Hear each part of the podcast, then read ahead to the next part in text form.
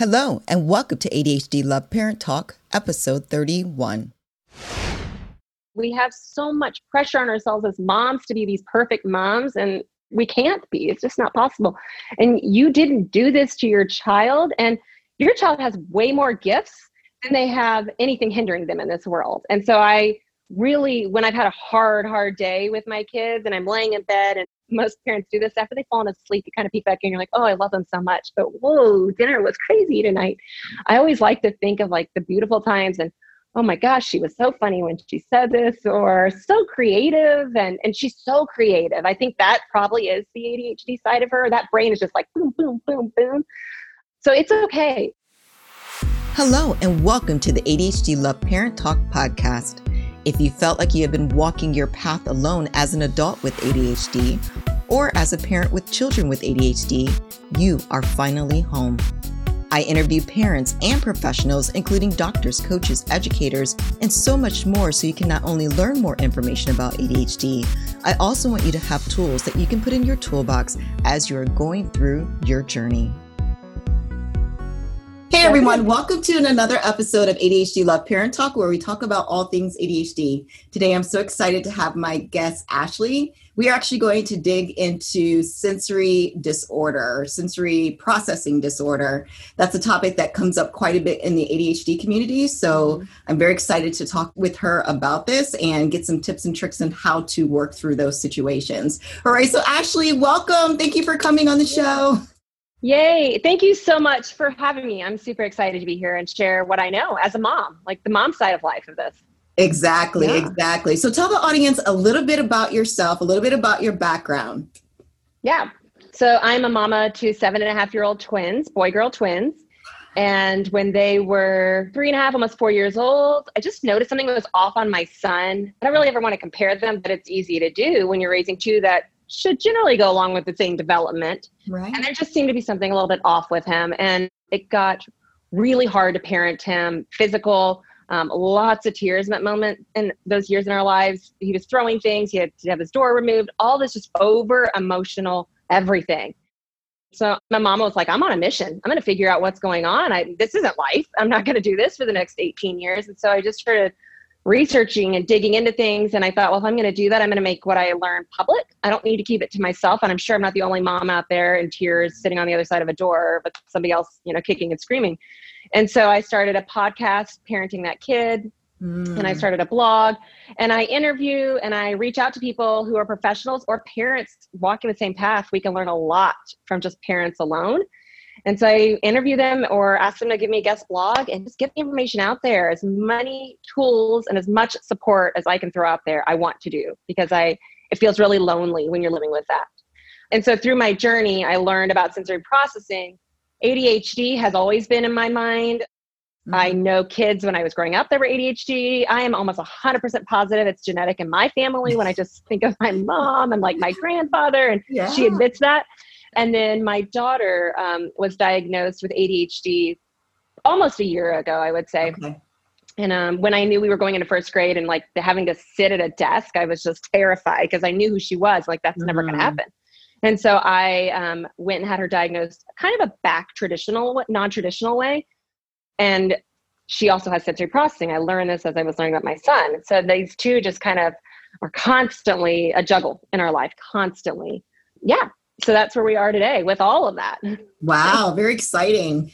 So yeah. for the so first of all, you also have a you have a nursing background. Is that correct? I do. So I, yeah, that's correct. So I am a nurse. I'm a school nurse during the week, and then I'm a women's service nurse. So that's postpartum and NICU on the weekends. Okay. So yeah, I think that's probably why I dig into research because it's just yes. innate in me to go. Well, I have to know the underlying. I can kind of put a band-aid on something, but I really need to know why this is happening. Exactly. And then, so you said just your daughter was diagnosed. So your son wasn't diagnosed, but he still, they both have the sensory processing disorder. Is that correct? You know, yes, that's true. And I actually will be honest, I haven't ever had him diagnosed because COVID. like our lives got so heavy as the rest of the world did. And I thought, well, I'm learning with her. I'm going right. to use what I'm learning with her on him. And should things start to go off this course where he needs more extra attention on that, then I will. But for him, the sensory was his bigger focus. For her, it's they really do run so parallel with each other. Sometimes it's almost hard to tell what's happening here. And then we aren't really in full time school yet, so it's not so much affecting the academic side of life right now for him. Okay. Um, come next year, we'll, yeah. Well, so that's actually my first question for you. So there are parents mm-hmm. who are just even trying to decide if they should get their child diagnosed right. or not. I mean, some of it is just Absolutely. due to having labels, and some of it is just due to not really knowing if it's necessary. So, what do you say to parents right. who are just trying to make that decision? Yeah, I think that was a really hard one for my husband and myself. It was not for me. I was like, well, of course we'll go get them checked out, and if they have a diagnosis, great. Yeah. I feel like it was important for my daughter because I didn't want her to struggle and I knew she was going to. And I don't, for me, I don't see it as anything other than an extra couple of letters tacked on to who you are in this world. I thought if she's going to need an IEP or 504 later in life, I need that now in her 1st mm-hmm. grade experience. And I personally needed that as a, I have dyslexia and I needed that when I went into public school and then into college. And I didn't want her to have to struggle with that later on in her academic life. So that was a quick, simple thing for me for her and harder for my husband um, to to go okay really we want to label but we're not labeling. We, we get that's not who she is as the soul but that's i think a lot of things that parents have to weigh like what's the future? What can you handle now? And for my son um, his anxiety and sensory processing is enough that we've got to work on those before i can go okay now let's go do this. Yeah. Um, so yeah you know each child you just have to kind of figure out where they are in life and then look at their future and go is this going to benefit them or just kind of put it on hold? And so that's why we chose my daughter for that and the other for my son right now. And so my question to you is so how did you feel once she got that diagnosis? I mean what was your first reaction to that Oh, I felt so validated because I mm-hmm. just in my gut knew that this was more than sensory processing. I, I just knew this because I had learned and I had been to so much on the that side of this uh, of her care. But I felt validated when the um, we actually had her diagnosed through a nutritional, very deep, deep lab work that was done on her, just in, genetic and all this stuff. And so when she was like, "Oh, ADHD," I was like, "Thank you. Can I hug you?" No, I can't because it's Zoom, but I would.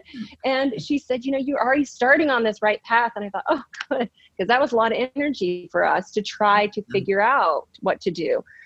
It just it was a weight. Like I'm not the only one, and there are answers and there are tools, and I can use all of that, and she can benefit from that. And in the end, that's what you want. You want your kids to feel like they're having success in life and it's not hard they can just do life and that's yeah. so i was just yeah i was so happy i called my mom right away i was like she's like you she's You're like, yes. yes. and, and you got so it which she knows yes yeah. So you know it's really interesting and it's really interesting when people also know that they have it right I remember mm-hmm. going into the doctor's office and we were just going for a checkup and he had already been diagnosed at this time, but he was right. just, you know, doing his normal thing. And the doctor looked at me and he says, he has ADHD, doesn't he? and I'm like, yeah. Yes, he does. It's like all over. But what's interesting is, I mean, obviously there's so many people and so many children that are missed because my son had the outwardly signs, but my daughter mm. did not, right? And I did not. So, with yeah. me being recently diagnosed at 45 years old, I didn't have that. I did well in school, and right. there's a lot of struggles that parents have today. So, if a parent really believes that, yes, I really need to get some assistance for my child, I get she's having mm-hmm. good grades, but there's some other things that we can work on, and they want to get that diagnosis, what do you suggest to them? Yeah, so I'm a huge proponent in documenting. Maybe this is the nurse in me, but if you've seen something, you need to put that down in writing. One, our mom brains are just like min- minuscule, right? After we have a baby, it's like, whoosh. so you might forget it, but document it. There's, you know, proof and time and time again that little things are happening and they all start to add up. And I think if you can show up with that information, mm. you will mm. actually have more information coming back to you than you know what to do whether it's the, your primary care physician or you know we went the naturopathic way or it's the teacher at school or it's the whoever your first point of contact is i think if you've got this proof in your hands people are more apt to go okay well let's look into it let's okay. see let's talk about it and i also feel like people need to start doing research on as you said that the you might look like everything's fine but learn about the other learn about it because there's so, there's the obvious adhd like you just said but there's so many other little things and i think if you're wondering and questioning you should research that. I mean, you have the right as a parent to know and then fight for that. Fight mm. for that. We had a beautiful pediatrician who said, Yeah, do you want occupational therapy? Sure, go ahead. Like, no problemo. Because I just went in, I was like, By the way, I know who we're going to go seeing. I know what she needs, and just now tell me, give me that piece of paper so my insurance will cover it, basically. right. So, you know, I think if you just show up and fight, and that can be really hard as a parent, but it's your right as a parent, you're setting your kid up with so much more in the future. I love that. I love that. So let's dig into sensory processing disorder. Yeah. So you define for the audience what sensory processing disorder is? Yeah, so I can do that for layman's term because I am not an occupational therapist and they are lovely people. Should, everybody should have one at the front because they're going to give you so many tips. But I like to tell people that it's kind of like a train wreck coming at your body. Mm-hmm. So it is so much information coming to your body that it just jumbles up and your body doesn't know what to do with it it can be the opposite too. It can be a trainer coming out of your body and it's just blah, whatever that might be. So Your body has these normal senses that we all think about touch, taste, smell, sight, hearing, right? Those are the generic ones that we all go, oh, yeah, yeah, yeah. But it also has three other ones that we really don't pay a lot of attention to if you're not looped into this type of world. There's vestibular, which is those little um, spirals in your ear so that your mm. head knows where you are in space. So it's kind of like this balancing, or if you were going to go take a step down, your body would go whoop and knows how to do that appropriately.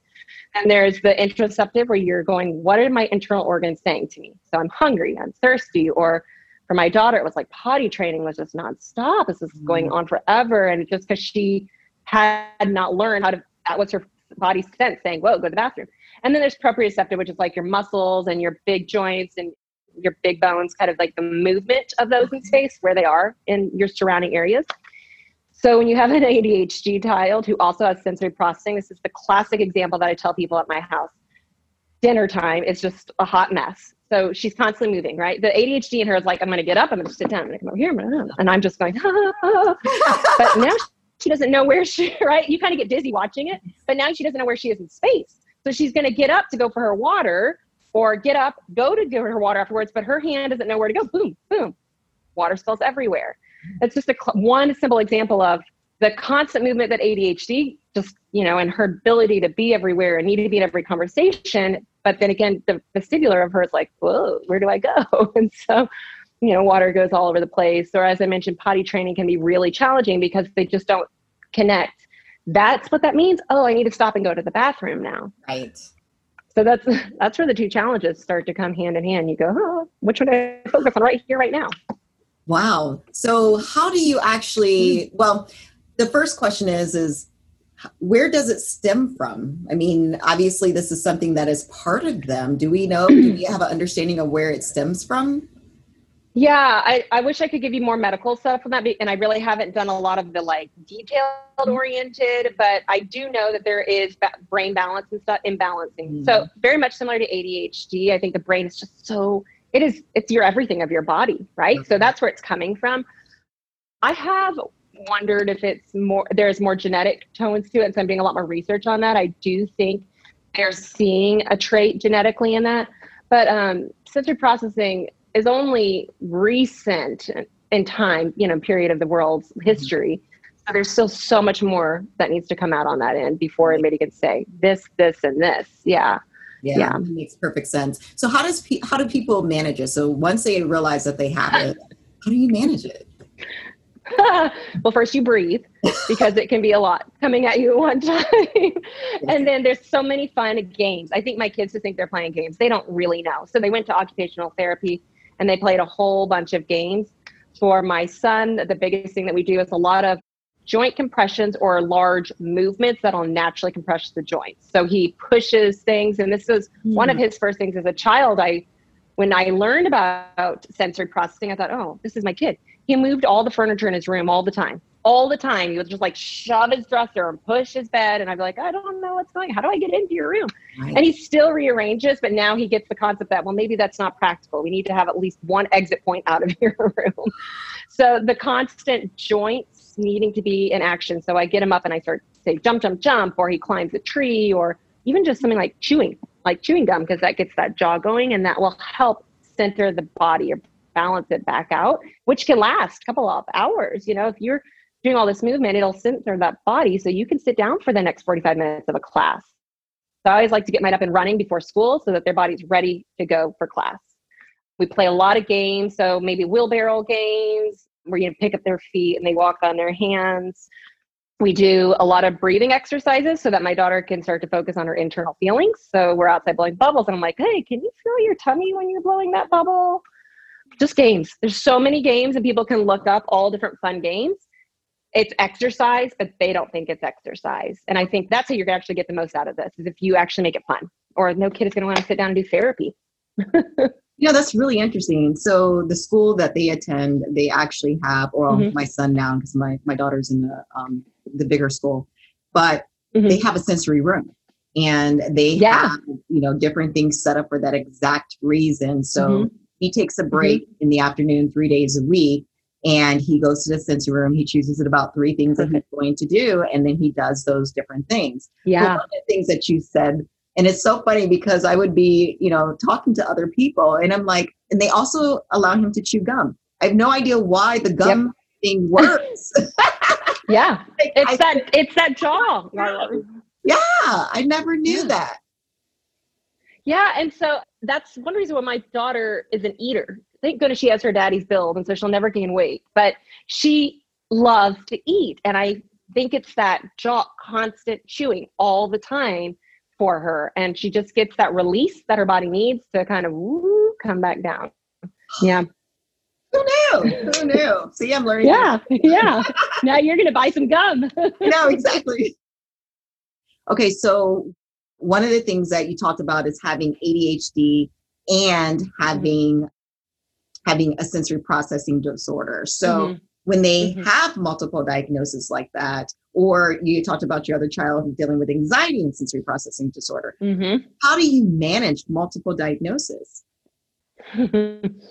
That's a good one. I think it's it's this holistic view of everything we do in our house. Every decision I make is based off of something that will benefit them for the whole body. So diet is huge. We do that a lot. And I'm sure for ADHD, you probably learned this, like just simple things like giving her her omega pills every morning or whatever vitamins you want to call them. Right. So she was on that. She was inflamed. Her body was actually inflamed. So we had to go through this detox inflammatory process so that she could absorb the, these vitamins. So those nutrition is huge. And I focus a lot on that for her ADHD. I just know that if we go crazy off of her diet, then forget it. Poor little thing can't concentrate. And it was all on me as her mother saying, okay, you can have dot, dot, dot all the time. So, really, that is how I try to help with the ADHD side because the other actually go hand in hand quite well. When she's in school, she needs to be moving because of her ADHD, but she also needs to be moving because she needs she needs, requires that input for her sensory. Mm-hmm. So I find tools like we have a busy band under her little under her chair. And we have this for my son as well that they can bounce their feet. So it's getting that movement. It's also getting that compression into her body. She's got fidget toys galore. Oh my mm-hmm. goodness, those things just fall out of her backpack, mm-hmm. or sometimes she'll just hand me something new, and that's that's helping her crazy to me that my mind thinks this way and that how would you ever be able to focus but she actually focuses when she's just picking up something like this so she's getting that sensory input she's getting that movement that she needs from that her body's just craving for the that's her biggest thing with adhd is constantly moving and then how she focuses it's not every time we're not perfect at it there are plenty of days where she just slides under the desk and i'm trying to pull her body back up to class um, and then the other thing, yeah, yeah, yeah. The other would be sensory breaks. And I think people don't even really understand what that means. But if you and I were talking for an hour or we were typing for an hour, we naturally are going to stop ourselves to go have a glass of water. We're going to get up to go to the bathroom. We're going to something. Children are being asked to focus, focus, focus, focus, focus, and they need a sensory break. They need to stop that sensation, and now they need to go into something else. And what are the usually it's a movement, a jumping, a whatever, run in a circle or roll around on a ball or something. But that helps with ADHD. She gets that craving that she's trying so hard to hold in, and she gets her sensory input, which then helps regulate for the next whatever minutes of class or whatever she's asked to do. So they, when I deal with her on one thing, I'm usually like, oh, this is going to benefit this, or do I need to alter this a little so that it all works together? I love that. I love that. So if a parent just found out that their child has the sensory processing disorder and mm-hmm. they have the ADHD, what are just those first steps? I mean, you talked about some tools that they can use, but sometimes people yeah. just don't even know where to start. Right. Absolutely. So I would say your very first step is to contact your pediatrician because mm-hmm. they can get you into uh, occupational therapy. Is huge. And you don't have to stick with this for years on end. I don't feel like we signed up and we're like, hey, we're on this for 18 years. But I think you get the support you need and they understand your child. And you probably know this just as well as I do. You need people who understand your child. You can't just be like, we're going to do this. And then that person's looking at you like, why would you do that? You know, when I tell people my children went to occupational therapy for years, they're everybody's first response is, why? They're fine. Why do they need therapy? Like, right. Sure, their outer shell looks great, but inside things are going all over the place. Oh, yeah. And so I say you need to go to your pediatrician and ask for occupational therapy. That is a great place to start for sensory processing disorder. And again, much of this does relate and help with ADHD. For us, we chose to start with her diet for ADHD because I had already seen in our history with her when we started to do things with foods and change things, her reactions were not okay. And this is, relates to my son as well. Things were not going so well. So for myself, I chose let's focus on that side for the ADHD, and we'll get the physical hands on tools from occupational therapy. And then together we could work with both of those.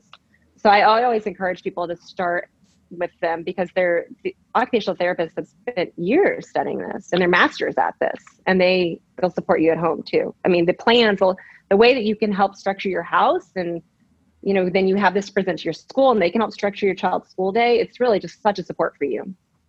Okay, perfect. So, is there anything that they should do at school? So, you talk about occupational therapy um, just in general, mm-hmm. but is there any questions they should be asking? Especially, not every school like mine has a sensory, you know, room. Right. So, what type yeah, of they should have at the school? I get a lot of questions from moms saying they're so frustrated from their teacher not understanding their child, right? That's such a big one. Like, he's not a bad kid, and they're not. They're really not. They just don't have any control over their little bodies right now. So I think the first question is what was this child doing when XYZ is started? Or is this a pattern every morning at the same time? Or is this I get them into documenting things, I think you should look at, gosh, well, we ate this food every single day. And boy, that was a really crazy week. And then you can look back and go, oh, and I sent them off to school like that. Ah, so look at the patterns. You're going to find answers hiding in your patterns. And then have an honest conversation with your child's teacher, whoever your support system is at school. My children go to a very non traditional school. So we don't have IEP and 504 as of right now but we do have a counselor and we do have um, a whole setup for that. So I just called them. I just, well, I emailed and I said, we need to have a conversation. And then explained, this is what's happening at home. She thinks she's an awful child. She thinks she's dumb and she's stupid and she can't do this. And and they said, well, we'll just watch her. And they did. They watched her when she finally came on campus and said, she's not any of those things that she's saying. And we're, you know, we've kind of got this. We're going to kind of watch for a little while. And when we get back to real life after COVID, it might feel a little bit different. And mm-hmm. so I encourage you to reach out to whoever the people are at school that does your child's special educational needs. They might not have the tools in the school, but they should have resources they can give you outside of the school for your local community. Um, and then the other would be to speak to the teacher and say, you know, when we're at home and I have to do homework with him or her, I notice that if we get up every 30 minutes and I change things around, or I face us towards the window, or I ask him to be the helper to go get this, it helps bring him back in. Mm-hmm. Give those tips to the teachers, right? If you've got little tips hiding at home, give those to the teachers just like you would want them to give them to you. So I think that also comes from just observing your child. And that's what I did with that one meeting. I said, well, these are what we're doing. Try, try them at school. Who knows? Yeah, I think that's really important because when I started this journey, I did the same exact thing. They would ask, okay, what do you do at home? And so mm-hmm. I would put a list together. I would just kind of pay attention to what we did and what worked. And then I took that list to school mm-hmm. and they were able to implement some of those things. So, yeah, you're right. That is so important. Absolutely. And I think that's where moms come into really good play. Like, you have tips and you're like, oh, this worked for my kid, and so somebody else is going to try it. That's why I love learning from moms because I mean, doctors are amazing, and I'm a big bat like go to them, please learn from them. But you can learn a lot from your next door neighbor who's probably living a very similar life. That's exactly right. That's exactly right. so just to close it up, is there any last minute mm. thoughts that you have for the parents, whether it be around ADHD itself, around the combination of ADHD and sensory processing yeah. or anything? I think it's okay to be okay with this I get people going, oh, I don't want my kid to be diagnosed or I don't want my kid. It's okay. Your kid's going to be who your kid is going to be, and they're going to be fine. We have so much pressure on ourselves as moms to be these perfect moms, and we can't be. It's just not possible. And you didn't do this to your child, and your child has way more gifts than they have anything hindering them in this world. And so I really when i've had a hard hard day with my kids and i'm laying in bed and I, most parents do this after they've fallen asleep you kind of peek back and you're like oh i love them so much but whoa dinner was crazy tonight. I always like to think of like the beautiful times and oh my gosh she was so funny when she said this or so creative and and she's so creative. I think that probably is the adhd side of her. That brain is just like boom boom boom boom. So it's okay you know and it, it is hard and it's scary when you really don't have the support and you don't know where to go but i encourage you to be your advocate for your child because you mm. you are and you're going to learn so much about your kid as you start to do this which will actually be kind of fun you'll find moments that are like oh that's so cool i love that so any type of resources that you may recommend be it books youtube channels podcasts yeah so I love it's called Lemon Lime. You know, I've looked it up so many times. Lemon Lime is an occupational therapist website they just have a ton of resources there. I always just kind of dive in there when I need things.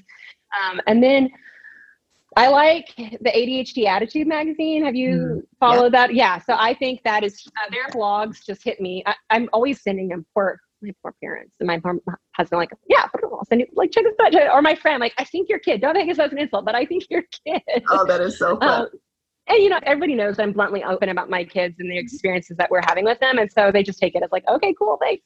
Mm-hmm. so those are my two that i go to a lot. And then i think other resource i mean i'd love myself to be a resource. That's kind of what i'm trying to do just you know dive into whatever i learn. I want to share at my my website parentingthatkid.com it's also a podcast parenting that kid where i interview professional professionals and occupational therapists and life coaches, family coaches, teachers about I, IEP, all that. So I would just encourage yourself to research and then to take what you need and leave the rest. Because I think we can get overwhelmed really fast and it doesn't all fit every single person, right? What works for my daughter doesn't always work for my son. So take what you need and then leave the rest and be okay with that. And that and it is okay. Love it. Love it. So you shared your podcast and your website. If they have any yeah. other questions, is there any other way to get a hold of you, like your Instagram handle? Yeah, so my Instagram is my name, Ashley Tolliver. I'm not I uh I don't have a business or whatever because this is just my life that I'm living here. and then Facebook, you can find me as Ashley. I might yeah, Ashley Tolliver. But I actually am parenting that kid as a Facebook page as well. And then yeah, my email is just Ashley at parenting that kid. Yeah, dot com. So I'm on there and I'm just me myself and I figuring it out, sharing what I got, and I'm just real about it. awesome, Ashley. Well, thank you. Thank you so much for coming. That was wonderful. Yeah. I'm excited. I'm excited absolutely. about putting this out. That was great information. Yeah, thank you so much. I absolutely love everything that you share. And it's um again, take all the information, use what you need, and then you know, leave behind. I think it's so good what you're doing out there. Thank you. All right, everyone. So that concludes another episode of ADHD Love Parent Talk everyone have a wonderful day. Bye, Ashley. Bye. Thank you for joining us on another episode of ADHD Love Parent Talk. If you enjoyed this episode, please do not forget to leave a review and join me as I talk with another exciting guest next week. Have a wonderful day.